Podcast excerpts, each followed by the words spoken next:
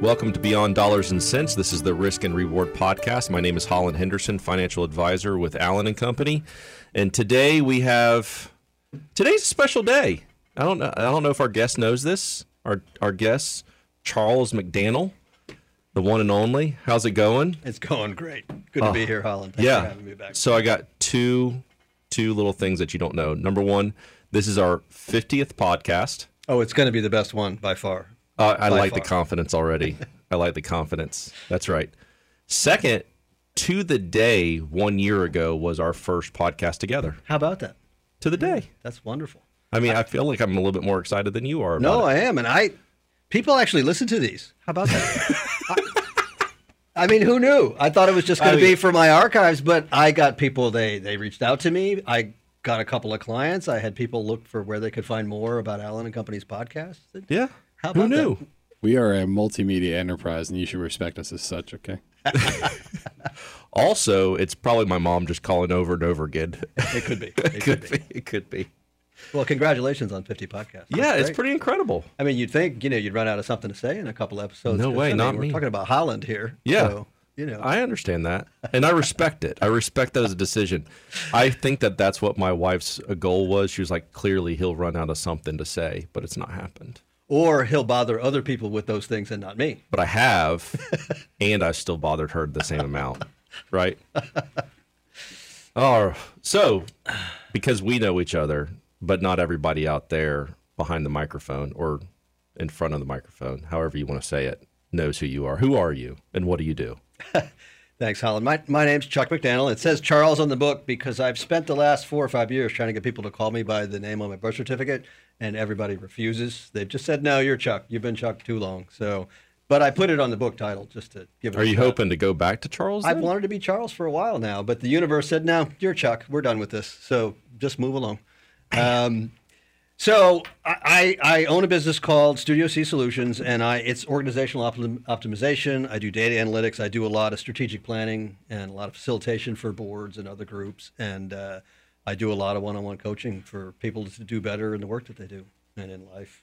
Um, And we appreciate it. We see the benefits of it in our community, and I'm I'm very grateful for that. So, you finished the book. How was it? The process, I mean. The process was great. I I wanted to do it for a long time, and I'm sure a lot of people have an idea and they want to do that. And the challenge is to really get going and spend the time and, and do it. And so everybody's got to find a way that works for them. So for me, I wrote the chapter titles so that, and I wrote them all. And so I knew what I was going to write about. I knew the book in my head. And so then once I had, and there's 70 chapters in there, once I had all the chapter titles, well, then it was just a matter of writing each one. So every day I go in and I'd pick one and I'd write it. And and the first I gotta be honest with you. I would not expect anything less from you than to have a system already in mind to go write a book. well, oh, and I'd already had the book template. I was writing in the six by nine production format in the right font with the header. It was already done when I finished. So, but I went in there and I was writing randomly at first, like which one do I feel like writing today, right? And then after after three or four of those, I said, you know what? I'm going to start at the beginning and just go straight through and not not pick and choose because I didn't want to sort of have it be impacted by what I felt like that day. So I just wanted to work on them all uh, sequentially. So I did that, and uh, I got them. I got them written. I had five people editing who agreed to edit behind me. So I had five people who were editing every chapter as I went. oh, come on. Yeah, because Five five Yeah. different editors. yeah, and I wanted different ages and genders and voices and backgrounds because, you know, I really wanted to make sure. And back up a step. The biggest challenge is if you know me, you know what I sound like, you know what I talk like. Yeah. Well, that's what this is. It really is. It reads that way. Yes, it does. What I wasn't sure is how it would land with people who don't know me that well, right? So I had to be careful with that. And all five people tried to de-chuck this book as much as they could, right? Like, no, D. Charles it. you can't say that in a book. I'm like, yeah, I can. I wrote the book. I can say anything I want. Well, well, you shouldn't. And so, so we had a lot of those very robust conversations uh, about that. And so I got through that, and I was very careful to tell people, you know, you you want to leave the writer's voice alone, right? If it's wrong grammatically, or if there's a typo, or if you have to read any sentence twice, right? Something's wrong. It doesn't make sense. Just let me know. And so I, I made all those changes as we went, and then uh, and then I had five people on tap to read the completed draft, who hadn't seen any of it before. So those five editors went through, and they all came at it from different perspectives with different reasons. So the thing that I love the most is I, when I got done, I got the proof copy, one that I have today, the not for resale, right? So I could look at it, and I have a copy back in my office that has like 45 little post-its sticking out of it, like Yeah. the legal people do with their little sign here tabs. Yeah. I found like 45 things, and I went back to all my editors and I said, "Why did I find these things? Right? How are there? Because I read it cover to cover, one pass after everyone's done, and I found things, and I fixed them all." So anyway, after I did that, then I just let that thing go out there, and I read somewhere that you know you want to find a mistake in your book, publish it. You know, the world will tell you; they'll let you know. Has anything come back yet?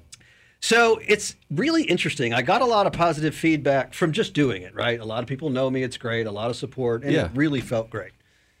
Then people start ordering the book and it starts coming and they start picking it up. But now they're reading it and I'm waiting for, you know, the shoe to drop. Yeah. Right? Because I don't have a ton of that feedback yet. You know, the people who read it in advance or people in my family, you know, they they're supposed to like me. So they say good things and Well, they got to be around you continually. Right. So I'm waiting for people who don't have any have anything to lose.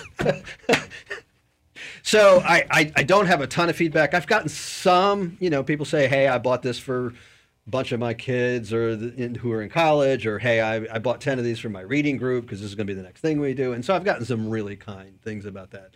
But I'm waiting to see what happens next. So, what's your top of mind things? So, being fresh off of it, this is what I got top of mind as far as writing a book is concerned, and the and just the publication of it.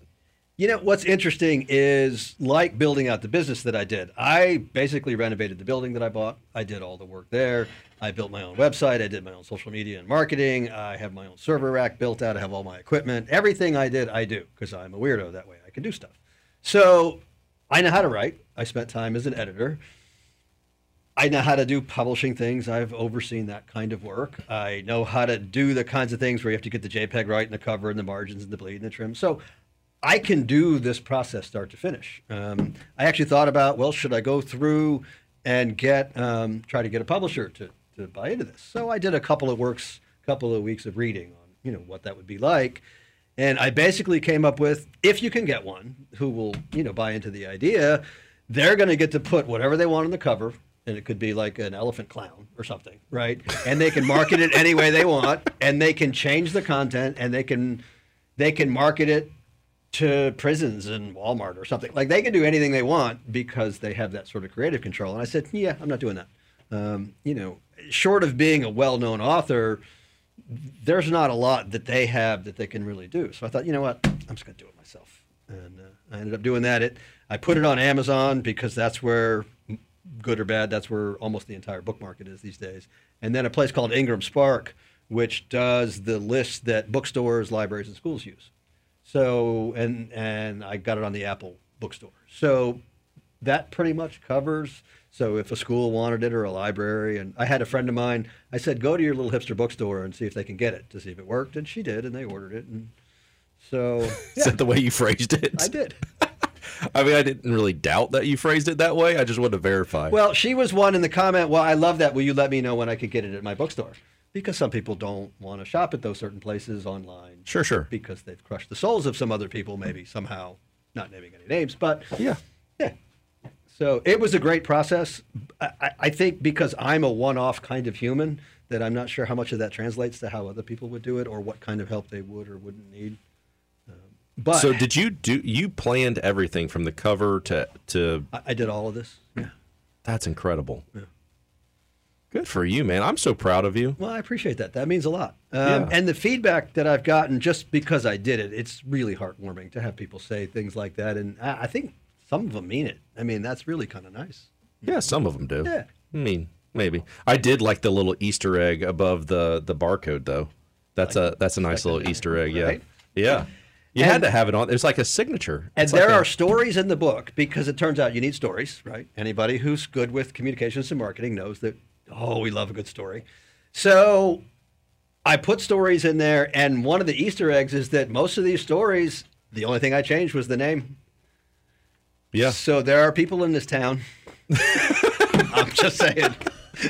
That's fit. On that note, we're going to take a break. All right, and we're back. We're back. We had to calm down there for a minute. we were getting a little bit too rowdy. A little bit too rowdy. No, and I so I could really tell that this is probably the first book that I picked up. I read literally every square inch of the cover, the introduction, all, which is which was really interesting because I could tell that you Wait, wait, wait, Hollin, you read the book? Well, I've not read the entire book. Oh, okay, okay. Right, right, right. but I've, I mean, I've never really, I don't do cover Right. jackets or anything like that. Normally, if whenever I read, which I will say, you caught me because I did start reading chapter one, and then it was like, nope, you got to go back to the introduction. You, you busted me up on that one. So, for our listeners out there, at the end of chapter one, I said, I really need you to introdu- read the introduction, and most of you didn't. So, here's a one paragraph summary of the introduction if I can't get you to go back and read it. So, Yeah. I, I got you at the end. Yep, of the first you got me. You busted me on that one. So in that introduction, that that's a great place to start. Um, what it, it talks about the people who read instructions, the people who don't read instructions, and the people who get have to wait until they get into a bind and then they go back and read the instructions. Right. I mean, just as a as a person that builds systems, looks at systems, um, how do you see those different people in day to day life? I, that's the first thing I asked. I was like, I wonder how Chuck views each one of those groups of people. So almost everything in life is the bell curve that's on the cover, right? And I Right. talk about it enough in there. This probably gets old. Well, I hope it doesn't. But you see that pattern in just about everything, right? You got people who need a little bit of help, people who don't eat any at all, and everybody in the middle who needs some sometime. Bell curve, right? You got people who are super irritating and and people who are delightful all the time, and then pretty much everybody in the middle. So that sort of plays out, right? You've got people in your life who will never read a manual and they will ask you all the time how to do a thing. And I got to the point where I say, well, what did Google say when you asked it? Right? Right. Because that's what I'm going to do. I'm going to go look it up and come back and tell you, dude, cut out the middleman. I'm busy. Go look it up your damn Yeah. self. Right. Um, so you have to, what's that old saying about teaching someone to fish? Right, right. They'll, yeah, they'll eat for a lifetime. Yeah. Right. So there's a lot in here about, and I know a lot of managers, a lot of leaders, especially the more engineering types, they don't trust anybody to do it right. And it takes too long to teach. It takes too long to explain it. The other person's an idiot is going to screw it up anyway. So I'm just going to do it myself. And those people take on more and more work. They never leverage the power of a team because they can only do the time that they can fit in their own lives. So they miss out on a ton. Plus, they're not sharing the benefit of what they know and the experience they have with people coming along, right? So there's all kinds of reasons to share to share that kind of knowledge with people. Yeah, I, I can see it in my own life. There's times I, if I, if I clearly do not know what I'm approaching, I'll read the instructions. Sometimes it's a time thing, but sometimes it's a discovery thing, Right. Right? Where you're just trying to figure out. I just want to get in there and see. I know I'm not. It's not going to ruin my day if we mess it up. Right. But most of the time, you know, if you're going to, let's say you're going to put together a piece of furniture for some Swedish company, mm, right? Mm. And let's say you've done it a bunch of times, you can just put it together. You know how this goes, right? No. That's one thing. Just take a scan at the very least of any instruction manual, anything you do, I just scan it, right? Because there's going to be one little nugget in there that you're going to wish you knew. Yeah, that's hundred percent true. And it's going to cost you 10 seconds to do that, right? Um, If I'm putting together their furniture, you better believe I'm reading that thing, every word of it. So you know, there's another thing that I did besides the story is that I didn't do any reading on how to write a book or anything like that because I didn't want to know. I just wanted to do Really? it to see what happened after I got done. I, I happened to stumble on two pieces of information sort of accidentally, and I don't even know if they're true. But one of them was that that 80 or 90 percent of books only sell about 50 copies. They don't sell more than that ever, right? And I thought, okay, well, I'm good. I need 51, right? And so only a month into the process, and it took me a year to do this, I already knew that if I sold 51 copies, I was good. And so my whole life and ego wasn't tied up in getting on a talk show, getting a bestseller. I didn't care. 51 copies. And I knew that day, wait, I called them friends and family pity copies. I got 51 in the bag. There's 51 people in my life who will buy this book just because, right? Even if they don't read it. And so man, I hope I was 51. that was a beautiful thing, right? And then, and I haven't posted this yet, but the day after I launched, I wake up in the morning and I refresh the dashboard that I get to look at, and it actually said 51. It didn't say 50 Did you take a screenshot of it? and I took the screenshot. Oh, perfect. Because I got 51, and then I was done. And I, I t- we've talked about running before, and and when I go into a race, I always have six goals, right? Serious runners have two, an A and a B goal. No, not Chuck though. So if a race, if the weather's wrong, the course is wrong, you're not feeling well, then you drop back to your B goal. It's it's a reasonable thing to do. It's rational. So I always have six, and my goals are don't die, Yeah. finish, be faster than your last one, hit the goal that you had for today, set a personal record, and then the super secret magic goal you never tell anyone that if every condition was magically perfect and right, you could possibly maybe do. Right. I translated that to the book. So write the book. Goal Yeah. number one. Done. Done. Right? Checked it off the list. And he didn't die. Right? Number two, release it to the wild. That's a big deal, right? Because now there's an infinite number of critics out there just waiting to tell Chuck how wrong Chuck is, right? so that was a big deal. We actually have them lined up outside. So that, you know, done. Second goal. And then third goal, 51 copies. Two days, done, right? And then goal number four is hard costs, right? What I spent to buy ISBNs and publishing, you know, just various, it wasn't a ton. So I need probably 150 books to do that, right? Yeah. And then I, I'm at like a whopping 114 today or something oh, after a week. fantastic. Oh, no, it's cruising along, right? Two books a day or something. but, and then goal number five is Chuck's time, right? My time took me a year. It's an embarrassingly large number of hours. So that's a lot of books. It's probably 15,000 books, right? That one, that's goal five. That's probably not going to happen. And it's okay because I hit 51 copies. hey, that's all you wanted. I'm good. Yeah, I'm good. So is there a sixth one? Yeah, that's the super secret magic one you don't tell anybody. But there is. It, Oh, it, yeah, it there's- exists. There's a sixth one. Okay. The, the other piece that I learned, and I don't mean to sidetrack from your, No. your beautiful set of questions, is somewhere somebody said the first sentence of the book matters. And I went, huh, how about that? Makes perfect sense. Well, is right? that the introduction or is that the chapter? the first sentence of the book. That's as detailed as they got. And I get that, right? You you have a hook. You got to get people into any kind of marketing, promotional, communication materials. You got to get them in, or you're going to lose them because Yeah. people have the attention span of bugs generally, right? So yeah, I went back and I had a story in the first chapter, but it wasn't the first paragraph. And I went back and flipped it. And so the first line of the book, if you haven't read it, you probably should because you know I thought it was a good line for the first line of the book. Yeah. You know, and you know, can I give it away to the listeners? yeah, please. So the first line of the book is it says she walked into a wall and farted on impact. I did. Yep. That's the do first line that. of the book, and we were talking about putting your phone down. Um, Yeah. you know, that was one of those moments It's that you just file away, and then nobody ever needs to know that ever, ever, ever list.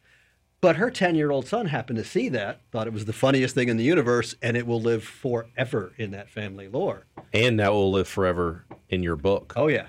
Yeah. Oh, and I know that person. and I that- just changed well, the the best part is that person knows that person. Yes, that And- person does. So on on the back of the book, you wrote uh, as far as uh, a snippet of your biography. There is a myriad of adventures there. Do you want? I, I'd love to know about some of them. I, I do a thing, and there's a chapter in it called Evolve, and I really believe that you should just keep tweaking you year after year, year after year. Do something new, learn something new, you know, ditch a couple of pieces of clothes, buy a couple of new ones, get a haircut that's a little different. Do things every year to keep changing and growing. And so the answer for me has almost always been yes. Hey, do you want to jump off this mountain in Alaska? Yes. Do Yes, you want I to jump do. out of an airplane? Do you want to dive a wreck off the coast of South America? Do you? Sure, right. So, do you want to come do a radio podcast thing? Right. All these things are can be anxiety inducing. They can be a little uneasy. All those. You go do them because why wouldn't you? You learn something. You grow. Even if some of the things you don't do again. So I've been very fortunate to just to do a, a whole variety of jobs, to travel different places. Was that the majority of that just before you were you went back to school? When when was that? What stage of life was that in? It depends on which part of the weirdness you're talking about. So a lot of the travel has been The since I- weirdness being your life. yeah. So yeah, when I was a teenager, I had a lot of trouble in school. Um, I didn't care for it, so I just did stuff instead. Um, I ended up working on a fishing boat off the off Cape Cod, and Was that just because you wanted to? well, I needed to eat. Um, so that was a tough job. You know, a couple of giant, burly old guys who did the lion's share of the work, and I was called a stern man. I was the little guy that, you know, if a fishing line got tangled, they'd pick me up and throw me in the water. And, you know, just I was the third guy. It was not a good role. Um, Expendable. I was the one who it was a lobster boat, so I was the one who took all the really, really angry lobsters. You know, when you see them in the grocery store in a glass, they're super chill and worn out.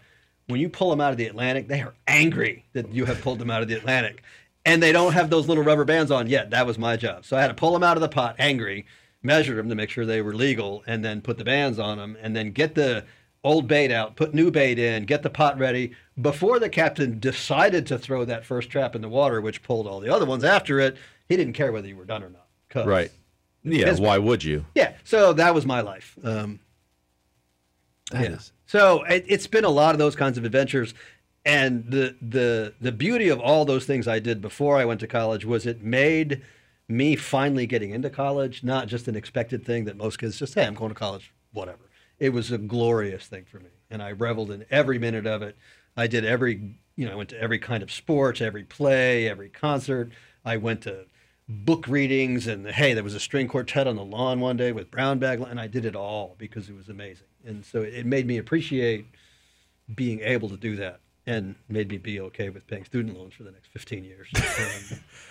Um, All right. Well, let's take our next break. All right. So let's talk about the book a little bit. Um, one of the one of the parts. Well, we've actually been talking about the book a lot, so we're just going to continue to talk about the book. we can we can run that one back. Uh, so w- let's talk about some of the chapters. And free speech isn't free. okay. Okay. So I love, I actually, I really enjoyed uh, that chapter. Remember, your speech is free, but that doesn't mean it won't cost you.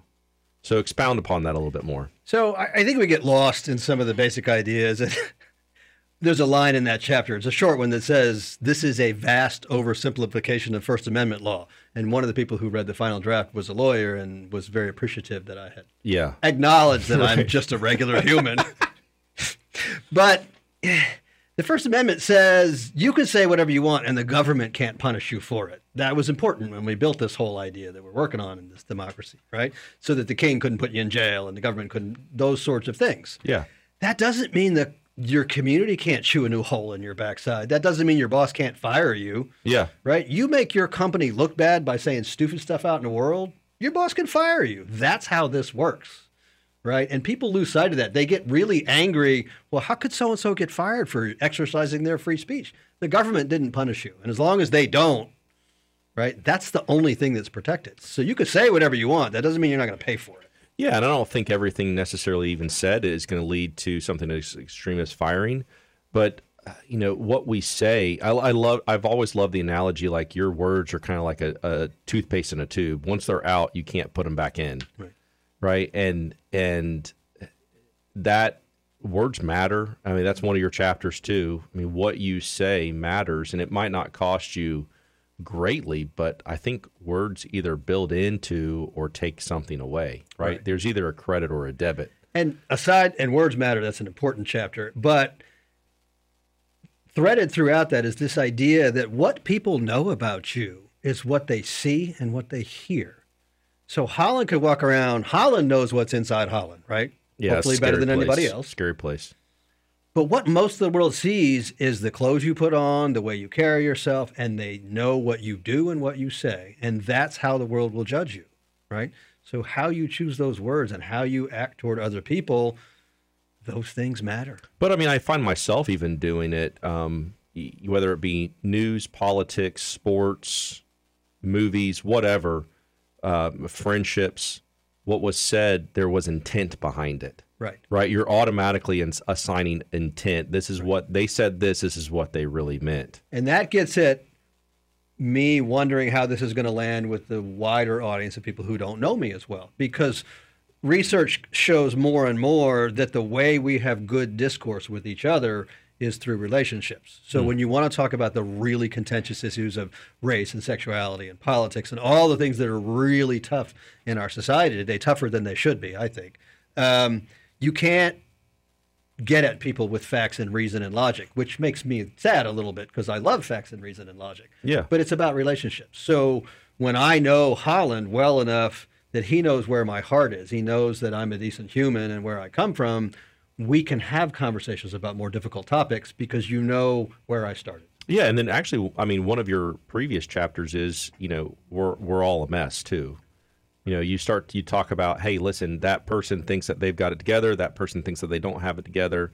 You know, and it's just this this slide rule of where we're at. But I, I think if you know, there's one thing that can cure a lot of of ailments would probably be a conversation and a, over a cup of coffee to find out where a person is. Right.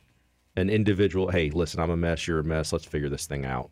Right. And it's you know, there's really silly examples like somebody cuts you off in traffic and goes speeding down the road and I'm super irritated. Like, come on, dude, why'd you have to do that? You know, maybe he's maybe he's got to get to the hospital. Yeah. Probably not. He's probably a jerk. But but he's but we make those assumptions, right? And that's what gets us in trouble. Yeah, so another one would be bad mouthing. Uh, so calling people to uh, the the way that I would uh, to look at that chapter is calling people to greatness without aligning with a side, right? Allowing the situation to dictate. And so whenever I was reading that chapter, I was sitting there thinking that's that's really what this chapter is about is allowing things to play out without necessarily picking a side, but still getting involved. Right. Right? You are getting. I mean, it, would you say that that's true? Eh, so bad mouthing, I was really trying to get at, and you'll see it a lot. Hey, Hollin, why didn't I get that report I was supposed to have Monday? Mm-hmm. Oh, you know, Billy didn't give me what I, the numbers I needed to do the report. You just threw him under the bus, right? Now, a lot of times newer employees will do that or insecure employees. There's a lot of reasons that happens, but I really coach people to not do that, right? So you need to own what happened and why you didn't get it. You need to talk to Billy yourself. Bad mouthing not only makes you look bad, it hurts other people, but it's toxic to the environment, right? Yeah. So, and it just, it, it, it never goes well in the long run. And it's just a thing that I, and I tried to get at that one quick. That's why that one's so early in the book. Yeah, I mean, it's something hurtful to be able to take sides. Right. right? Whenever uh, either a a person feels like uh, tensions are mounting up and people are mounting up against them, Right.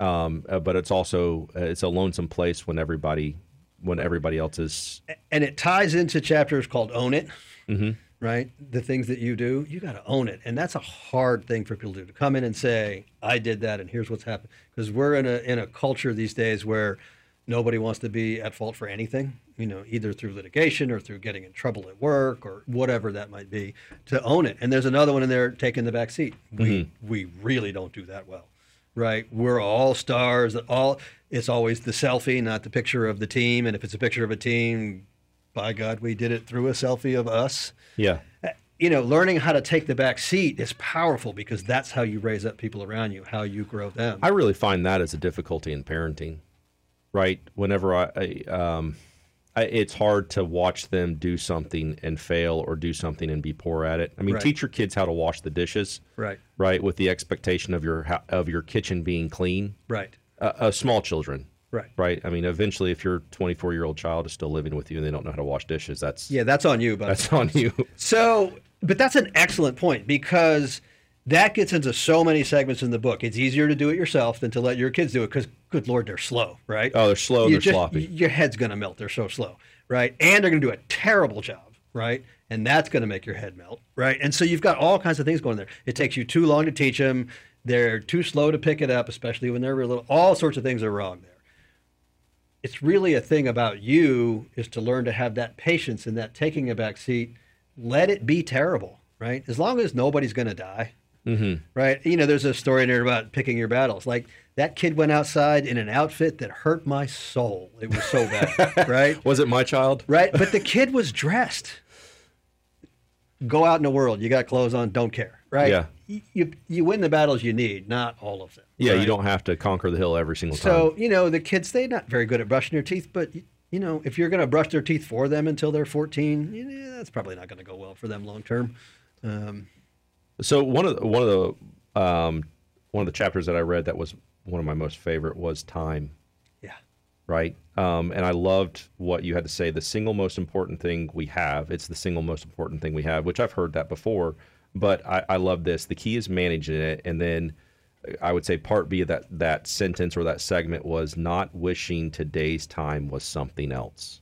right, I love that phrase right, because I find myself in that in a moment where I'm like, man, I my mind is automatically going either is going usually forward to my next thing, Right. rather than just being in the moment of where Right. I'm supposed to be right when the season's over, when I'm done with the school year, when I finish this project, Yep. once I get married, once I get divorced, what whatever it is, we're downrange in our thinking all the time, and you're living a life that hasn't happened yet, and you're missing the one that is happening today. And I know that sounds a little touchy feely, but it's true uh, in that sense. And uh, you know, a story that jumped out, and it didn't make the book, but I had a great mentor who happened to be my boss at the time, and I told him a story that you know I come out of a Marine Corps background. A shower takes me 90 seconds, right? Wet, soap, rinse, Right. out, right? It's Right. not a complicated thing. And my hair is real short and just, it's real easy. So I told him when I had a meeting with him that day, I said, you know, I was in the shower and I couldn't remember if I had washed my hair. I literally couldn't remember, right? And dude, it was 30 seconds ago. And so I had to do it again, which irritated the efficiency part of me, Right. Right, that I had potentially washed my hair but twice. the, on the shampoo bottle, you're following instructions because it says So- rinse and repeat. So, but that really bothered me that I'd lost the thing because I was thinking about the day, the meetings, the things coming up, the projects. So I just lost it. And it was a being in the moment lecture that I, not lecture, he was a good mentor, but a being in the moment, a mindfulness conversation that, that became the agenda that day because it's true. Right. It is. It is. It's trouble to be in the moment. Um, I, and I would say that that's a struggle. It's it's probably always been a struggle, but I would say it is. It might be a little bit more heightened on how how slim our attention spans are. Right. Attention spans of a bug. Of a bug. Of a bug. Right. I, I like the goldfish better. I've, I, I I akin myself more to a goldfish than a bug. And I'll tell you one one thing that popped up a lot when I was writing this is there's a chapter in there on clothes, right? And I got a lot of pushback. You shouldn't write about this. This is going to be very contentious. And I got to the point where I decided that I was going to get more pushback on a chapter about fashion and work and what you wear. I wrote about race and gender and sexuality and religion and free speech and all sorts of things that are very difficult issues, complicated. And I absolutely got more pushback on the clothes than any other chapter. Really? I did, yeah. It, it's just comic to me. It really is. You did really tackle a lot of areas in this did. book. I mean, I'm a lot. I did. And uh, so I would say um, it feels like the case, the the book, you know, the case for your book or within your book is that you're trying to help people become comfortable with the gray areas of their life. Right. Right. I mean, there's a chapter in there about um, not everything's binary Right. right? It's not yes or no. I mean, and I think it really is a good instruction of the majority of our life is spent in the gray areas. Not every, I mean, man, if there was, I mean, obviously this is human training and you talk about this being an instruction book, but we don't come out of the womb understanding on how to operate within our own skin and within our own lives. So it is helpful information. It's massively helpful. And, and there's a lot of reasons that we end up in, in binary modes, right? It's easy to pick a thing, yes or no, you know, white or black, left or right. It's easy. And the world loves to feast on conflict. You know, it's marketable and it's easy and it's comfortable and it feeds some of our biases. But you're right. Almost everything is a gray area. It's a shade of gray. It's a, well, sort of this and sort of that and a little bit of this and get to know somebody and make those calls. And so I really got at perspective a lot in the book um, and walking in somebody else's shoes, real old saying, but it really distills a lot of it into that. Um, Yeah. And into being a decent human being. I didn't want to write a seven steps to riches book. There's a ton of those out there. I didn't want to write follow my simple business plan system to success. There's a ton of those. There's people in this town who use systems like that and have at it, right? I said, if you're a decent human being, everything else is going to work. You know, I could probably take a stab at the philosophy of Allen and Company and mm-hmm. not even knowing it and get reasonably close by using this book. Let's see, treat each one of your clients individually, like they have individual needs and wants and goals. Listen to them, pay attention to them. Don't treat them like a number. Treat them fairly and honestly, and don't lie to them, and give them the best advice you can. All of those things, and you go, yeah, that's pretty much it. With some legal stuff that we have to do and training, but yeah, I mean, it all comes down to if you do these kinds of things. I don't care what your industry is, you're going to do it well. Yeah. All right. Well, let's take our last break. All right. So, dealing with the gray areas of our life, right? Um, since the dawn of man, the machinery of man has not changed, right? As as far as the things that we need, we go through hard times. We need community of people. We need um, affirmation, we need shelter, we need food, we need those things. But obviously, we have difficulty in training ourselves, ourselves internally as well as parenting. You know, training coworkers, training people that report to us directly. Do you think that some of the difficulty of training is um, that we experience today due to the pace of the world that we live in? Do you think that it's our own personal viewpoints? Like I have a personal viewpoint, not necessarily something that we're dogmatic about, but just from my point of view, this is how I've experienced my life, and this is my opinion. Um, or do you think it's something else?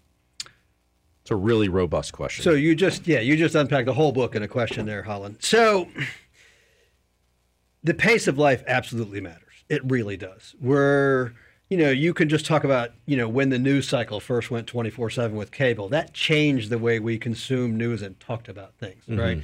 So we don't have enough time to think about things before we've moved on to the next one. Everything happens right now. I mean, if you were somebody in the marketing communications world, you know how short your communications have to be to hold attention spans. So many things have changed because there's so many demands for our attention, so many demands for our time. You kept going back to how we train ourselves and why we're not good at it. I think that's really the key of it because it's not that complicated to understand how our world is different than it was for our parents or their their parents and so on back. Life changes, technology changes. The challenge is what we do with it. And it's really easy not to do much with it. It's easy to go to work, come home, put your butt on the couch, eat delicious carb, fat laden foods because mm. they're tasty, mm-hmm. right? Sugar, salt, and fat are magic, right? Yeah, they are. Right? And then watch some mindless TV, scroll on your phone until you're tired, go to bed, right? It's easy and it's comfortable. Or watch some sports or go play sport, whatever it is that you do that that that just sort of is makes you happy, not necessarily fulfilled, right? Doing anything other than that takes effort it takes a little bit of discipline, a little bit of time. It takes some work to build those habits, whether it's habits with your family to be more intentional with them, whether it's habits at work, right? All of those things take work on on your part, and it's really easy not to do it, right? Being in shape is not hard. Yeah. Putting the effort to do it and to stay on it, that's hard. And you have to acknowledge that with people and, and work with them. And I work really hard to tell you I'm not trying to change you into me or to somebody else. This is about figuring out how to give you the tools to be a better you in the context of you. and you actually life, uh, right? mentioned and that's that really important to me yeah. more than once, right? Absolutely. Like in the fashion chapter, when I went on a whole rant of what not to wear out in the world, which mm. really irritated a lot of people. At the end of it, somewhere in there, I said, "In the rant doesn't matter. You could substitute my rant with your own yeah. about what's right and wrong. The point is, these things matter. The choices you make." You know, if you go out into the world and you want to dye your beard in rainbow colors and put a bunch of piercings in your nose and you're going to work at a coffee shop and it'll be fine. Allen Company's not going to hire you. Right. You might even be a genius, but if you're not going to face their customers in a way that mat- that works for them, right? Those things matter, and that was my point. You can wear whatever you want, you can do whatever you want, but just like your speech, that doesn't mean that that will be free of consequence, and you have to be okay with that. Yeah. And not ignore it. Right. So, what did you learn about yourself when writing this book? I learned a couple of very important things. One, this is really vulnerable to do this, right? Yeah. I can have a conversation with Hollin about with you about these topics, and you can see the nuance, and we can go back and forth on that. But to put the whole thing out there in writing that anybody, not just a friend of mine, can look at, this is super vulnerable. Like I had a mentor who, who called it getting naked, which was a little creepy, but mm. that's what she called it. Um, because you're very out there with those kinds of things. And it was really, I didn't expect that, right? I was going to write it, put it out there, nobody read it, it'll be fine. Um, but to have something that's so important to me and encapsulates almost everything I've ever learned, taught, trained, the work that I do today. If you like this book, yay. And if you don't, that's, you know, it's pretty vulnerable. Absolutely. So, what are you uh, what are you most encouraged about in the world around you right now? I think that the world is coming out of where we were, right? And I think that's great for everybody. You know, the kids are going back to school, the events are starting to happen again, people are going out to dinner, and I think it's bringing some peace and some happiness into people's lives. And I think that's a beautiful thing to see us back out. You mentioned a minute ago how important community was. It's mm-hmm. one of those things as humans that we need. We need family, we need community, we need those kinds of things in some context, faith. those things matter, and we lost all that community pretty much, you know, for so much time, and you know, we're coming back out of it. And I think I think it's more important than people realize. So the book is Human Training uh, by Charles McDannel Jr. Uh, tell tell people where they can find it. Uh, the book's on Amazon. Um, you can get the Kindle, the hardback, the paperback. Uh, it's in the Apple bookstore, and you can get it through your local bookstores. I really appreciate you being on. Thanks so much for having me, Hollin. I appreciate it. It was great to be here.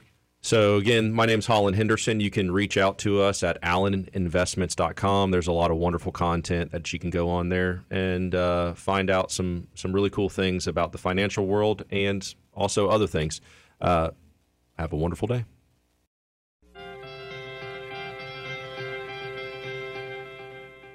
The opinions voiced in this podcast are for general information only and are not intended to provide specific advice or recommendations for any individual. To determine which strategies or investments may be suitable for you, consult with an appropriate qualified professional prior to making a decision. Guests appearing on the show and their respective companies are not affiliated with LPL Financial and Allen and Company. Investment advisory services offered through Allen and Company of Florida LLC, Allen and Co, and its affiliate LPL Financial LLC, LPL, registered investment advisors. Securities offered through LPL member FINRA SIPC.